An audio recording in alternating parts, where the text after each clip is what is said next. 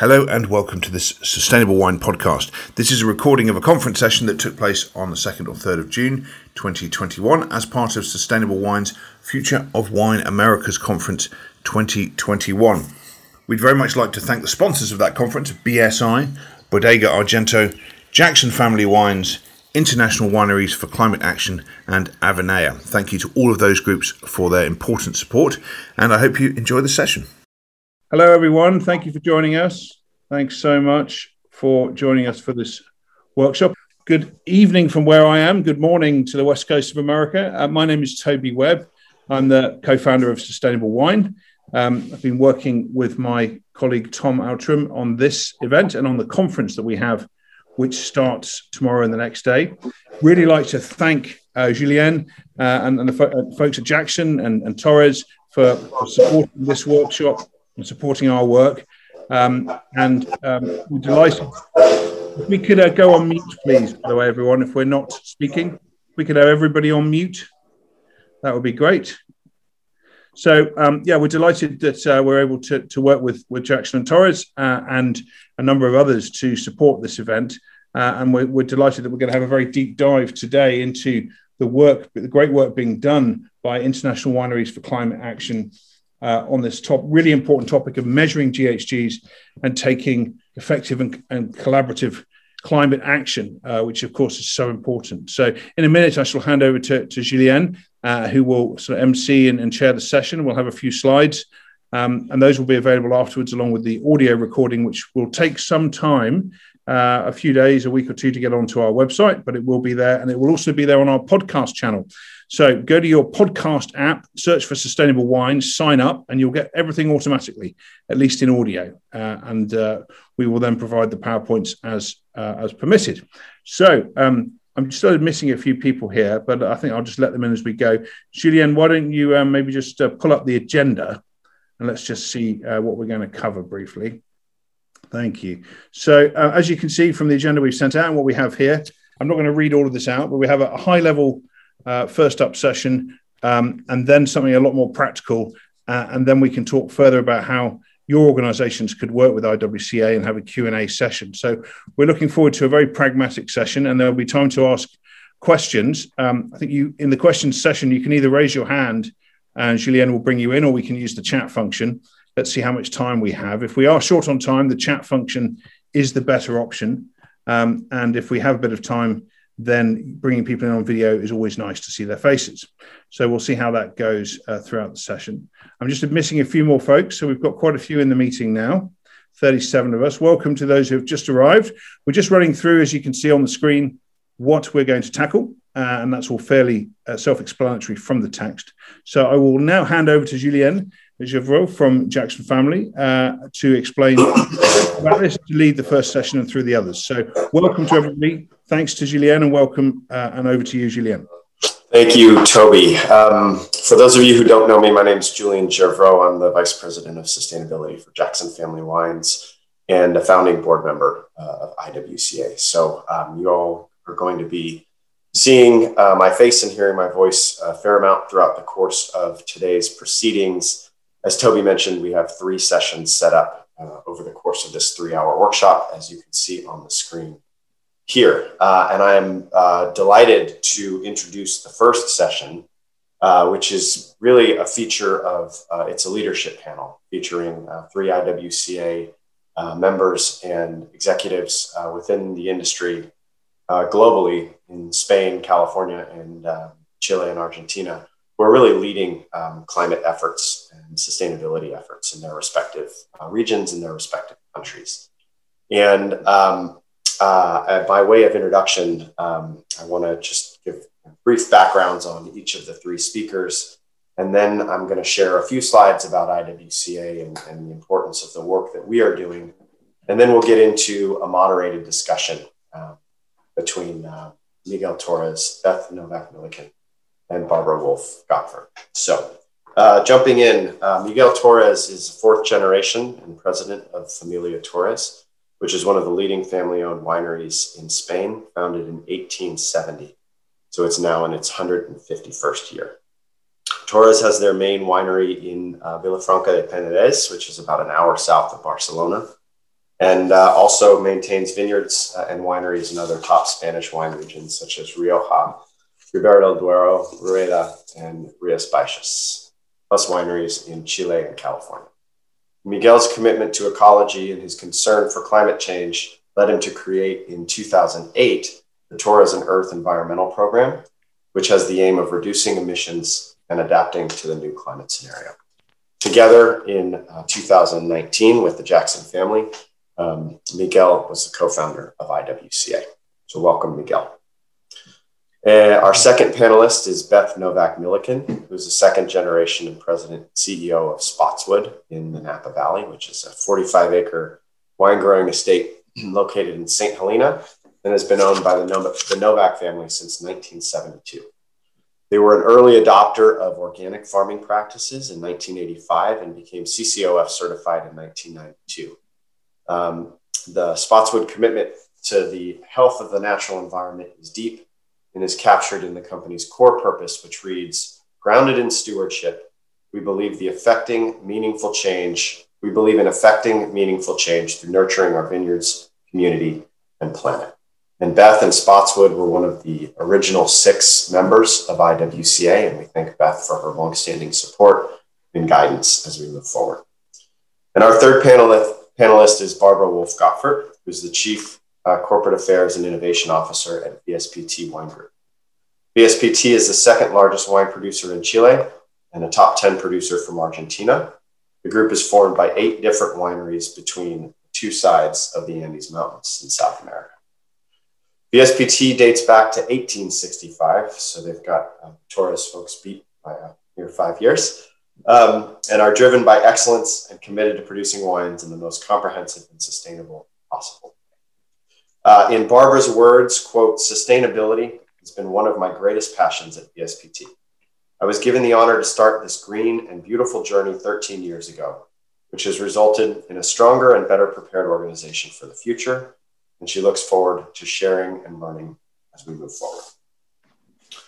So, for those of you um, who are, are unaware, although I assume the vast majority of, uh, of the group here, uh, the audience here, is, is pretty well versed in understanding of some of the climate uh, issues that we are facing um, on a planet, I did want to share just a few high level um, statistics as, as really an overarching overview um, of a primer for this uh, discussion.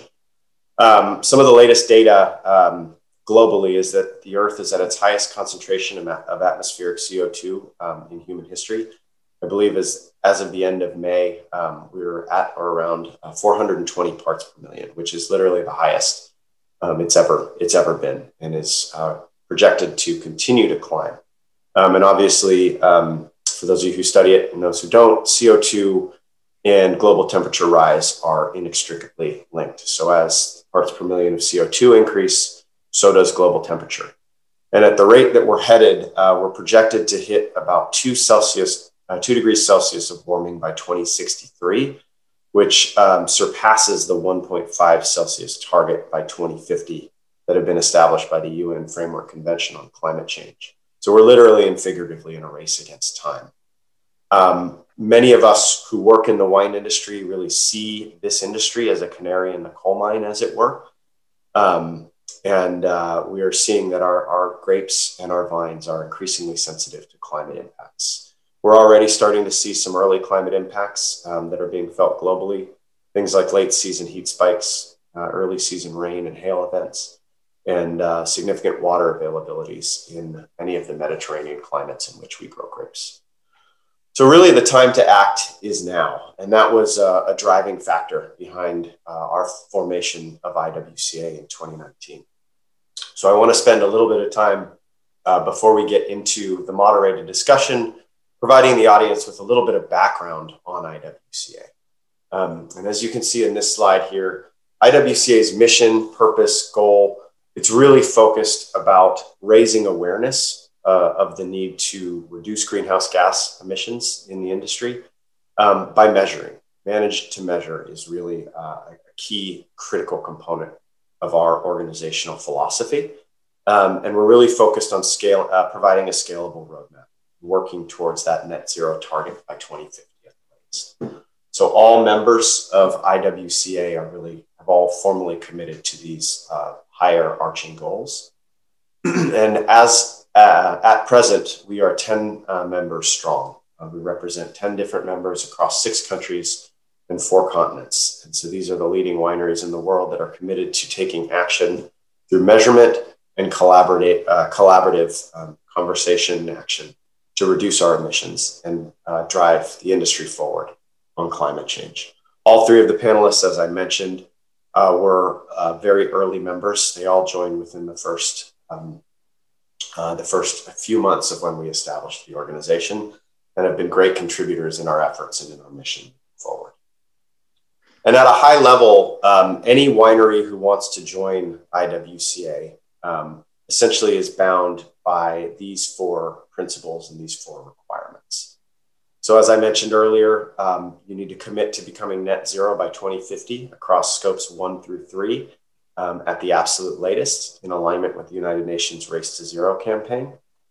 You have to do the work of measuring your emissions footprints. So we use uh, the WRI GHG protocol and the ISO 14064 process, which are really the two gold standards in global greenhouse gas emissions and uh, accounting and reporting. Um, and then uh, moving beyond that, it's really focusing on you know going beyond the measurement to the actions that so looking at uh, increasing uh, on-site renewable production, and then taking a constant reduction of actual emissions reductions year over year as a result of this proactive ongoing commitment. Those are the hallmarks that really um, establish IWCA and have made it um, into the organization that it is today.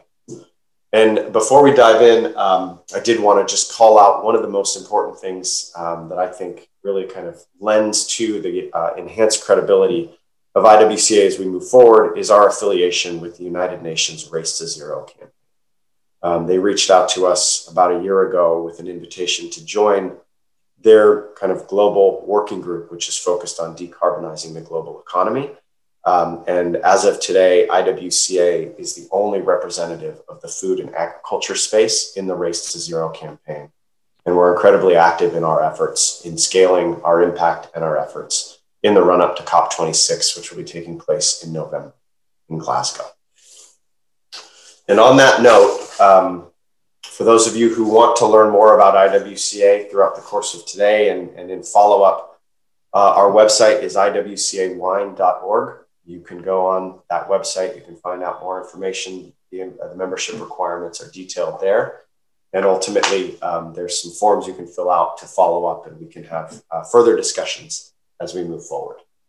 So now I'm going to stop my screen share and hopefully everything will open up to um, being able, you all being able to see uh, the panelists here. And I have a series of um, questions, high level questions that I'm asking of each panelist, which are really aimed on sparking kind of dialogue and discussion about the imperative uh, for decarbonization and the need for us as an industry to lead. Um, so I'm going to start really with um, with the why of why each of these wineries and why each of these companies is really taking a leadership role uh, and prioritizing climate action. And I wanted to ask each of the panelists really what was that aha moment when they look back in their journey uh, towards climate action and decarbonization? What was that aha moment as an industry executive uh, that took you down this path? Uh, Mr. Torres, I'll start with you, sir. Okay, thank you, Julian. Well, um, I started many years ago, 2008 probably, and it was after seeing this movie uh, from Al Gore, An Inconvenient Truth, and I was shocked. You know, I was really uh, impressed by the by the movie, and uh, I spoke to my wife shortly after. And I said, "We got to do something. Is going to be terrible for our vineyards, which are so um, sensible to heat. So we have we have to act." Uh, well, at Torres, then, you know, the, the, the, family accepted to invest in renewable energies. So we did in a few weeks afterwards. And we, um, we tried to adapt also. I mean, one thing is to mitigate, but also you have to adapt to the new situation. So we were quickly to buy land uh, near the Pyrenees, you know, at a thousand meters of altitude, in order to, well, have uh, a little bit of cooler temperature. And then, of course, third, we've been trying to influence others. And that I have been, been doing that, especially uh, at least for 10 years in Spain with Spanish Federation. I even was the president of the Spanish Federation until uh, one year ago. I tried to persuade, you know, my colleagues and my friends there to, to uh, well, to join a group that we were, we were making in order to reduce emissions, but I got no answer. People were very much reluctant to invest. People were only interested in marketing aspects. Yeah, but what can I put in my back level? How can I, how is that going to increase my sales? So I, I was, you know, I was really a, a bit uh, uh, shocked by that. Didn't work out. And then, you know, when the when the Jackson and, and us we met immediately, we realized, you know, we were, we had a common language, and that we could uh, try to build up together something. Thank you very much. Uh, Beth, I'll, I'll ask you that same question. So for us, I mean, as you mentioned, you know, we've had an environmental ethic for a long time since we started farming organically in 1985. And you know, the aha moment for us was the two harvests of we had 2002 and 2004, and both were very, very hot, particularly at the time of harvest. And we were having to bring in, try to bring in fruit quickly. Of course, it was out on the vine. It was not just hot, but it was it was dry and windy. And and we're all about making wines with uh, structure and, and balance and elegance. We, we want ripe fruit. We do not want over, overripe uh, shriveled fruit. And so those years were, it was very difficult to, to make that happen because of how hot and dry it was at that time. So those were two harvests. And now that's, you know, almost 20 years ago. Oh, oh it's, I can't believe how quickly time goes where we realize, you know, not only do, not only are we in a hotter, drier future? And are we looking at a hotter and drier future? But we need to be able to, we need to manage how we how we irrigate. We need to buy new equipment so that we can process our fruit more quickly so that we we don't have to leave fruit on the vine when it's hot and dry like that. So it was just this wake up where it's like, okay, we've been hearing about climate change and what it's going to bring to our industry, but it's we're not waiting for it. It's here. And of course, since then it's only gotten more and more apparent. So we that was that was our wake up moment that we really had an issue and that our hotter, drier future wasn't just coming, but that it was here. Thank you, Beth. And Barbara, how about you? What what led VSPT down this path? Hi, hi to everyone. Uh, well, I guess uh, I was born with an aha moment, but that's very personal question, and I assume I have to um, represent the company VSPT, our winery, and I guess our aha moment was more kind of the result of a process, um, a, a 13 years um, period of time where we tackled and where we committed to sustainability in a very serious way. And we have been, as, as, as Beth mentioned before, we are facing and we're seeing how, how the threat is getting bigger, hotter, drier, uh, so we need to, to face this challenge, and, and we believe that we are, are, are better prepared as a company to take bigger challenges, you know, to, and to, to embrace these challenges in a very serious way. So the ham moment comes together with being more mature and taking bigger decisions in order to um, manage the, the, the positive change. Thank you, Barbara. Um, so when we talk about change, I mean, really, what what we're what we're talking at a high level is is change management and and needing to you know looking at looking at our businesses through a, a lens and recognizing that what you know the current way is not working. Um, once you all recognized the need for change, how difficult was it to you know begin to transition your respective organizations to really start actually implementing these changes? Miguel? Well, I have to say, in, in, in my company, of course, family company, family owned company, and uh, only three brothers, the reaction was very positive immediately, you know. And they accepted that we invest every year 11% of the profit, whenever there is profit, eh? not last year, of course. But uh, that we have done, and that, you know, has been uh, uh making possible for us to invest in renewable energies, to continue to buy land in cooler climates and um, be prepared to be prepared to well to improve year after year Last year, we went up to 34%, 34% reduction in our carbon footprint. And we just established this week, this past week with uh, Mr. Rivers, a new target for 2030 is going to be 60% at least. I insist that we should be reaching 70%. But okay, they say 60% is for sure. Why is that possible? Because 80% of our uh, of our carbon footprint, as you know, mostly comes from our suppliers. Uh, scope number three, suppliers, of course, logistics and all yeah. that. And we are finding more and more, you know, a very good will of our suppliers to help us. Like uh, I can mention a glass manufacturer, most important in Spain. This year they say they're going to switch uh, from gas to uh, green energy. Okay, green energy. So that is going to reduce the carbon footprint. And we are um, we see other other other suppliers. We give them awards every year. There is a Torres and Earth Award. We give you know to the to the best suppliers. But there are also new ideas coming, like regenerative viticulture. Okay, this is going to help us maybe to reduce 2%, 3% extra uh, our carbon footprint. And we, are, we have plenty of new ideas that, that, that we could do.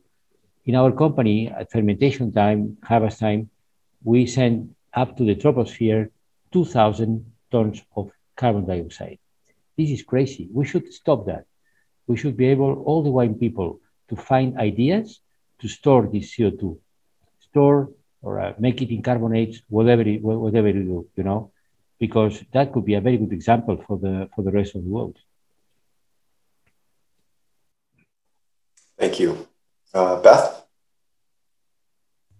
So you know, for for us, it was we're a small company um, and a relatively small company to to all of the others here, to the other two here.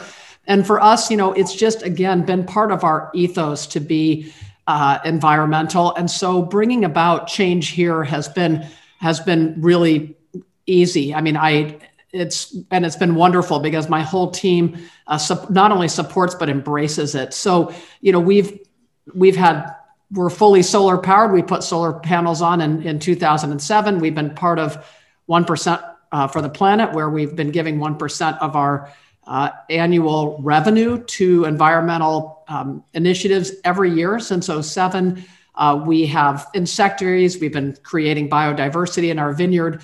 Uh, we've been working on different, you know, we've been replacing old equipment. I mean, we've just on our own before even IWCA, uh, we have been doing everything that we can to decarbonize. And and now what's wonderful with IWCA is that we're we're actually measuring our emissions and we will have a baseline with our 2019 emissions. We we've measured in both 18 and 19 with 20 yet to come and we'll have a baseline. And we're really working on uh, just as Miguel was speaking to how how we're going to even bring our emissions down further. I mean as a company ours are relatively low because again we're, we're relatively small and yet we want to to meet and and go over our targets. And ideally i want to be we all i think here want to be serving as examples of what can be done leading by example and inspiring others to do the same. Because our agriculturally based businesses rely on a relatively stable climate to survive it's not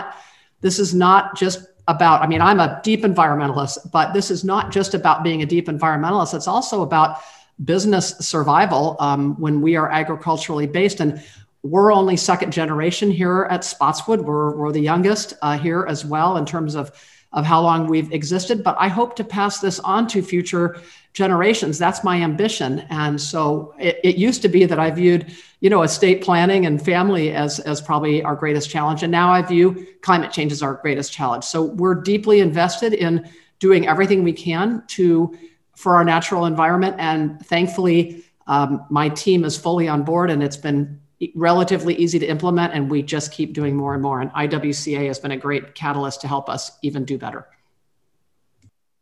Thank you, Beth. Uh, Barbara? Yeah, hi. Um, so I, would like to separate the, the past challenges we have faced with the ones we have today. Um, I'd say that the past challenges were kind of um, hesitate, uh, um, involved with hesitation, whether climate change was something um, that was related to carbon emissions. And, and, and you know, the, even if scientific data was there, there was still some cultural hesitation within the wine industry, at least here in Chile. And, and I guess um, and, and other uh, places of the world as well. So, um, you know, uh, getting everyone involved into this and into really tackling this and addressing this challenge uh, in a very collaborative way and um, being um, absolutely confident that this was the way to go was one of the main past challenges. And I'd say that the challenge we're facing today is has more to do with, um, as Miguel mentioned before, having this conversation with, with the whole productive chain, uh, where suppliers and bottle suppliers, transport, everyone needs to, uh, to, to, to jump into this agenda, common agenda, or um, and, and start having common goals because otherwise uh, we it's going to be just uh, a, you know a, a, nice goal or a, nice uh, ambition of, of us. But we need to ha- have everyone involved in our productive chain into this commitment and i guess that's one of the main challenges we're going to face in the next years. Well i, I want to transition from there because i think um, you know the understanding of the of the need to change and the recognizing the recognition of how we kind of transition our, our organizations is one thing. Um, paying for it is an entirely different uh, question. And i think it's one in which um, it, it, tends to be a sticking point for organizations both large and small um, I'd, I'd, be very interested in hearing from from all of you um, you know what what types of return on investment you have all seen uh, as a result of your, your climate related initiatives. Uh, Miguel? Yeah, could, could you repeat that question again, Julian? Yeah, um, what, what are you seeing in terms of uh, return on investment associated with your climate initiatives? Um, I think you know you you had mentioned um, right. you know the, the the the fact that you reinvest 11% of your profits uh, in your climate efforts. Are you actually seeing that those that that reinvestment is paying for itself uh, in terms of, of, of, the efforts that you're taking? Well, you know, uh, we, we've seen uh, in the last uh, two or three years a reaction, a positive reaction from the buyers. Eh? Chains like Tesco in England, uh, uh, Holland, what's name? Ahold in Holland, in, in Germany. Well, you know, many of these big buyers, supermarkets, they were interested we had, uh, you know, video conference with them. Uh, and uh, some of them, they even managed to visit us. So we see there is, on their side, there is an interest. that means, you know, that they know that their customers are very beginning to wonder about this as well. But if your question is if we see an increase in the sales because of that, the answer still has to be negative. We don't see um, a positive reaction reaction on the on the consumer.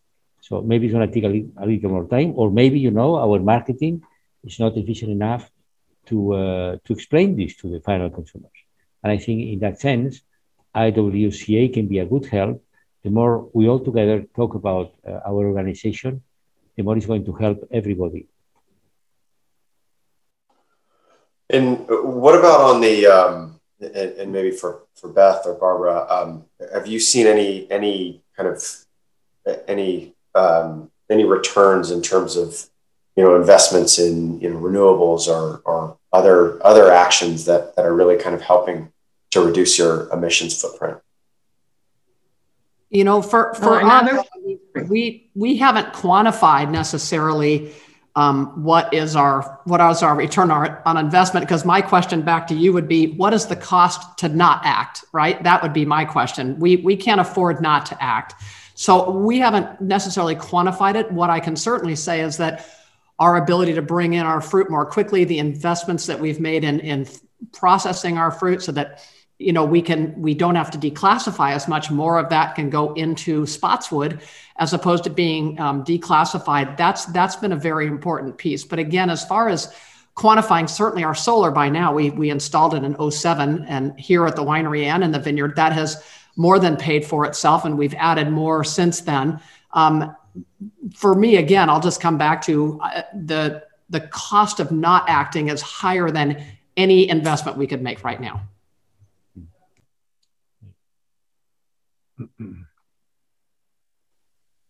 Barbara, anything to add? Yeah, no, I totally agree with both of you, and I'd say, I mean, we have uh, we have calculated that we uh, we have been, I mean, we've been able to reduce our fixed cost, our electric energy um, electric cost by five percent through renewable energy. You know, we we are um, biodigesting um, the the whole 100% of our harvest waste uh, which results to both electric and thermal energy, and we're sa- we're seeing um, saves in costs. And and when it comes to the consumer, um, if this is paying back or, or not, well, um, I agree with what you said before. I mean, it's at the consumer level, we're not that sure that the cons- the consumer is actually um, um, taken um, its buying decision in a very conscious way, the way we would like to. But we are seeing that this trend is actually increasing, and we're hoping that this is, is, is going, going to change. And, and I guess COVID is helping in this scenario as well. Um, from the buyer's perspective, the trade, uh, I totally agree with Miguel that this is something that uh, is is, is gaining much more importance. And, and, and from a more organizational perspective, I'd say it, it, it, it pays, I mean, it, it has a huge payback uh, because um, your organization, the winery, and the people within the, the team, your team, and, and, and everyone that belongs to the winery uh, is so much more involved and engaged and happy with the organization, and that it, it, it, it, it totally shows an, an, an, a, a, a positive uh, effect. Great. Thank you. Yes. Um, and I think, you know, given that, that everybody uh, on this panel has undergone a pretty extensive um, emissions inventory um, for their, their organizations, really as a prerequisite for joining and, and, and membership in IWCA. And we'll touch on this. Uh, we're going to go a lot deeper on this in the second session uh, as we kind of get into some of the some of the practices that, uh, that, that, we're seeing towards decarbonize, uh, decarbonization. But I'd be interested in hearing from each of you as to what, what was surprising uh, for each of you as you really kind of started to dive into and take a deeper look at your emissions inventories as a result of that first uh, greenhouse gas emissions assessment that you all did for each of your wineries. What were, what were the things that jumped out that, that really surprised you in understanding like, wow, that has a, a really pretty large impact on our emissions footprint. Uh, anything in particular that was surprising there? Hmm. Uh, Miguel, I'll start with you. Well, you know, I think everything counts. Uh, uh photovoltaic panels, uh, you know, is a good help. Uh, biomass as well, you know, using all the biomass, all the premium material, and so forth. Now we see with um, regenerative viticulture, we see also some, some prospects for the future. And now we're, we have decided that we're going to, to incorporate charcoal. Uh, in other words, the, the, the, material from, from the pruning is going to be transformed in, in coal, in charcoal, and this will be then, you know, uh, put under the earth to store the carbon there for several hundred years, no? So all, all these, you know, can, can help. And uh, the thing we are investing the most today is in the planting of a forest in Patagonia. We have a state there of uh, 6,000 hectares, uh, and um, 4,000 are going to be planted in the next 10 years, and we hope to reach uh, two, uh, 2 million trees. So that will be, you know, our contribution.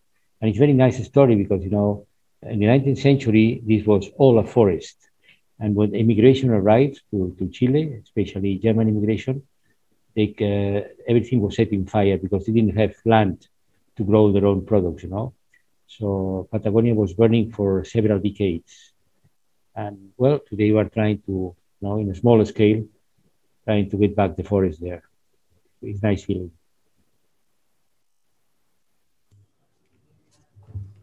Beth, anything surprising with your inventory? I think probably I don't know if it was surprising, but um, you know what's what's most contributory from our for Spotswood is that we sell a lot of our wine direct to consumer, and so shipping our wine direct to consumer. When you think that you take a case of of wine and you uh, package it in in non styrofoam packaging, of course, because we don't use styrofoam, but you package it and you put it, and FedEx picks it up and it carries it on a plane and it delivers it to a customer.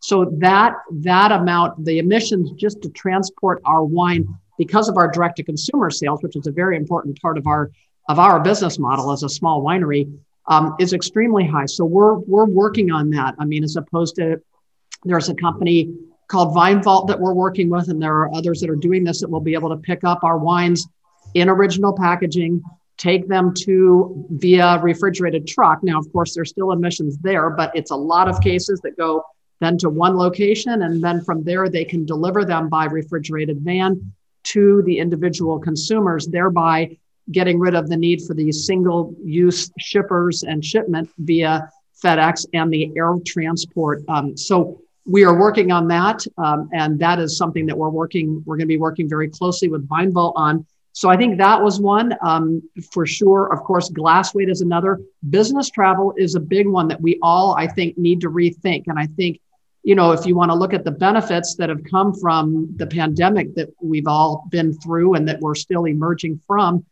the fact is we don't need to travel as much as as we did. And I personally, and in our company, I'm going to just we are not going to travel for business as much as we as we once did. We, we need to all decarbonize and reduce our, our footprint, and travel is a, is a big part of that. Every time you climb on a plane to go somewhere, you're, you're burning a lot of fuel. And so we are all going to need to be significantly more thoughtful um, about traveling, yes, when we need to, but traveling, you know, if you're in Europe, gosh, you can take trains everywhere, which I prefer anyway but traveling in a much more intelligent and sensitive uh, and thoughtful manner. So those were our takeaways. And Barbara, how about for VSPT?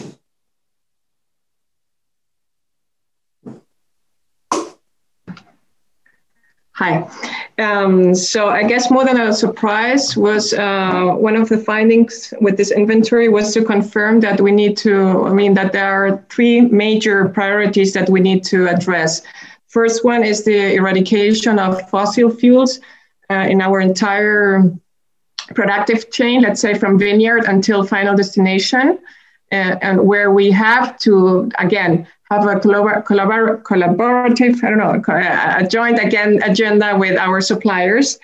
The second one, our second finding is how how big the packaging footprint is, um, where glass is one of our main materials, and we love glass because it's highly recyclable. However, it's too heavy, and and we, we really need to um, somehow teach or get a more conscious um, consumer when buying wine in a heavier bottle doesn't mean better wine. Um, and, and, and we have a role here. Um, and the third thing is the use of um, agrochemicals. I believe this is a thing we have to tackle as an industry well. Fertilizers, whatever, and they have a, a, a high footprint as well. And we need to learn how to have a more balanced uh, agricultural vision and management. I guess those are the three things that we have put in uh, as part of our priorities when tackling carbon uh, decarbonization of our industry. Great, and I and I think as as you will all see in in the next session, um, there are a lot of similarities. I think um, regional and global uh, across the industry as far as what is driving our emissions footprint. We'll be taking a deeper dive into what those are and what are some of the, the mitigative uh, efforts that we can all take. Um, in the last few minutes that we have with the panelists before we open up to uh, Q&A, and I've seen some really good questions coming through the chat, so we'll uh, plan on addressing some of those in a few moments. Um, but just in the last few minutes, um, I'd um, I would I'd like to ask uh, each of the panelists an individual question. Um, uh, Barbara, I'll, I'll, start with you um, as to really, from your perspective, um, what what is the wine industry's role in being a vocal um, voice and advocate for change in the industry? What makes us unique in, in this in this in this work? Well, in my opinion, I guess as as, as Beth mentioned before, we are uh, business and heart is based on mother nature you know? We depend on mother nature on climate on terroir. And, and the threat uh, is huge in this sense. I mean the, the keeping sustainable our business sustainable uh, is a is a major challenge. So i guess one of our roles is is is to really um, face the reality that no one is going to be able to move the, the needle by himself we need to act together. We need to join forces. We need to be collaborative. We need to create more associations. And I want to thank, in this instance, uh, Mr. Torres, Mr. Miguel, Miguelito, for this uh, great thing, uh, great um, uh, opportunity you have given us to, uh, by joining uh, IWCA.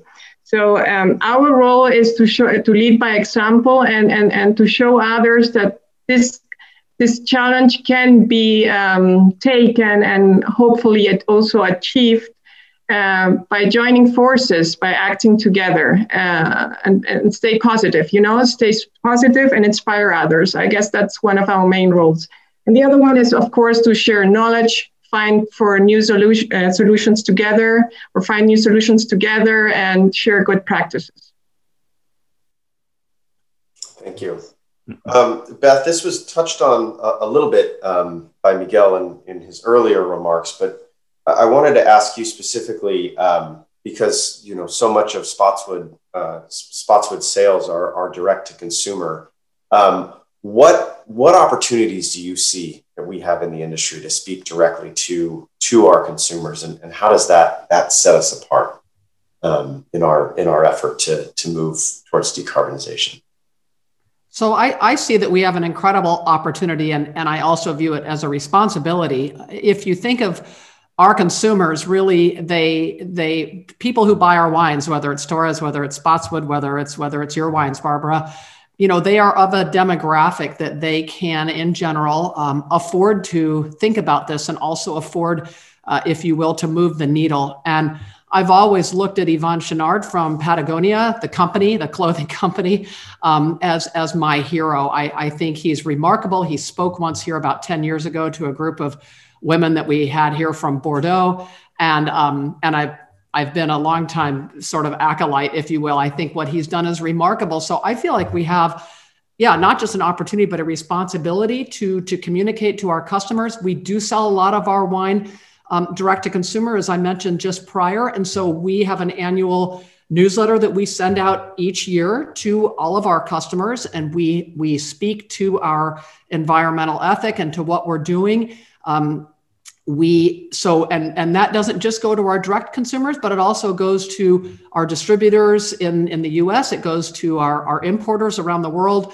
Um, and so it has a fairly broad reach. Of course our website now we have a one earth section we call it and it speaks to all of our environmental initiatives and what we're doing. So you know, we have this decade to act. I mean, I just got done reading. I, I, do it on Audible because I'm pretty bouncy and it's good for me to be able to walk and read at the same time.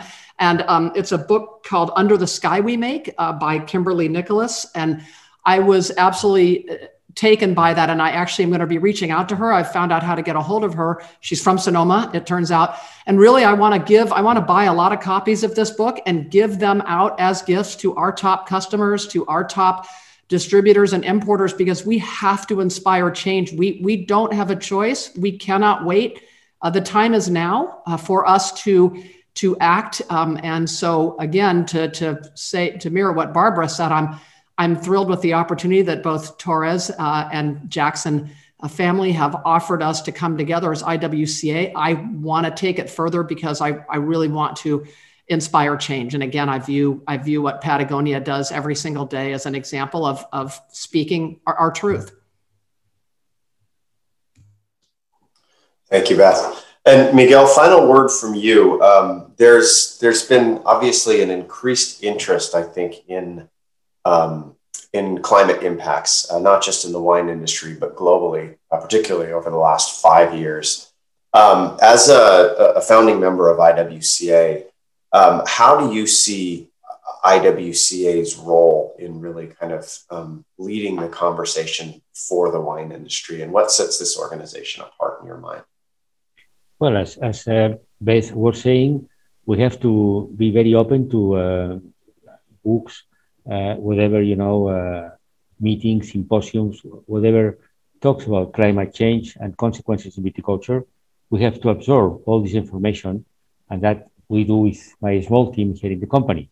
I manage the sustainability department. I don't manage the company anymore. That's my my son, no, my son and my, my daughter. But uh, there are many, you know, new ideas coming that we can put at work. We can, at least we can experiment. We are now waiting for uh, electric tractors. Electric tractors. I know you have them already in California. My sister is getting one in Sonoma. I think in the fall. We're getting next year some of these tractors. That is going to be a big help to reduce emissions of our tractors in the organic vineyards. As you all know, in the organic vineyards, we have to spray the sulfur or bouillie bordelaise, whatever, once a week almost. That means uh, at least here in Europe, no, because we don't have uh, dry summers like you, you may have in California. So that means you know there is a lot of more emissions, and with electric tractors, we hope we can compensate that, right? So make organic viticulture, uh, you know, a little better, and especially also we we hope also to reduce further the use of the copper. Copper, uh, probably you know with uh, with some uh, gramineas we can plant that can absorb the copper, and also for alternative products that my daughter Mireia is experimenting with, we hope to be able to reduce uh, copper because copper at the end of the day is toxic for the soils. We all know that. So we have to try to see a, a replacement. And finally, you know, there is hydrogen coming. Let's hope hydrogen becomes a reality, uh, practical reality, and that in the near future, at least, you know, trucks can be can be using hydrogen instead of uh, oil. That could be fantastic. Great, thank you. And I think um, as we start to, to, to dive deep, deeper in our next session, I think we'll be speaking about some of these uh, some of these efforts as well. Um, I want to turn to a few of the uh, questions that have come up in the chat, and a few of these were answered already, um, but uh, some specifically that I did want to address in the last few minutes that we have. Uh, an initial question came in from Marcus um, as to whether um, uh, IWCA and SBTI have a relationship. And at this point, uh, there is not a formal relationship between IWCA and SBTI, um, although we kind of have really developed our program around the guidance that SBTI has published. And as you'll see in the next session, um, we have built out the IWCA GHG calculator, which is going to be released um, at, at, that session uh, in accordance with the SBTI standards across scopes one through three. Um, so that went through a very robust um, round of um, a very robust process, and we're really excited to share that with all of you shortly. Um, Pam had asked a question about um, how carbon reduction efforts are subsidized by government programs, and, and she pointed to, I think, a really uh, a good program in California, um, and I think the U.S. federal government as well has some some tax incentives um, for helping wineries um, and, and, businesses in general invest in on-site renewable energy systems, which I know um, Jackson Family Wines has certainly taken advantage of and have really driven the ROI of a lot of our climate investments. Um, but I'd be interested uh, to to know if there are any similar programs in either Spain or or Chile that are really kind of helping um, you know, where governments really put skin in the game to help um, business and industry uh, decarbonize?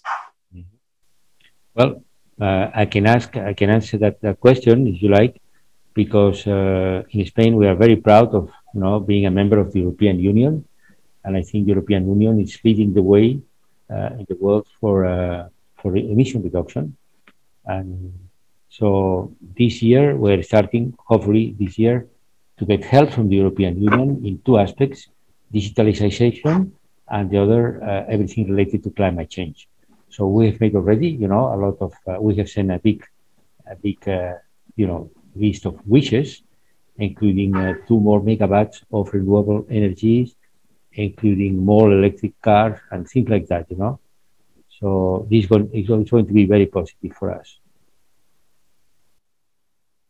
So yeah, thank you. When it comes to yeah, when it comes to Chile, uh, unfortunately, we do not have financial benefits or tax benefits yet, but um, but I'm very positive it will change and it's also important to public sector commitment.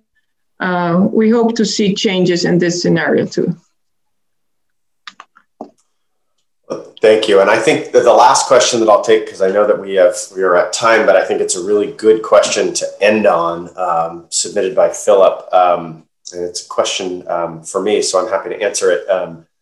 Is really asking of how IWCA um, really sees uh, achieving scale within our industry. I mean, I think that's really the, the primary reason for being for IWCA is that uh, all of us have come together and we recognize that our collective voice is significantly more impactful than any individual organization's voice. And I think is evidenced by the fact that we have so many, um, you know, trade and retail partners and other kind of um, scientific and, and, other partners on on this call. Um, it really I think it, it, it, it, emphasizes for me personally um, that we can aggregate our voice and we can really be a, distinct leader um, for change. And by sharing information, by sharing challenges, by identifying kind of these common issues that we have uh, as an industry, I think we can work collaboratively and we can work collectively to, to really start making meaningful change. And we can do it in a way that is um, pre-competitive. We can do it in a way that is collaborative. We can do it in a way in which we are not necessarily, you know, pitting one organization against an industry, and we can kind of work. I think we can work in a, in a very you know collective space to to move the needle on on um, what I think we all agree is is the major issue um, of our time, not just for um, viticulture, not just for wine, but for the entire global economy. And wine really has an opportunity to be the leading voice in that space. And um, so, on that note, I want to thank all of the panelists for their time. I want to thank the audience for their questions. I want to thank Toby and Tom for helping uh, organize this initial session.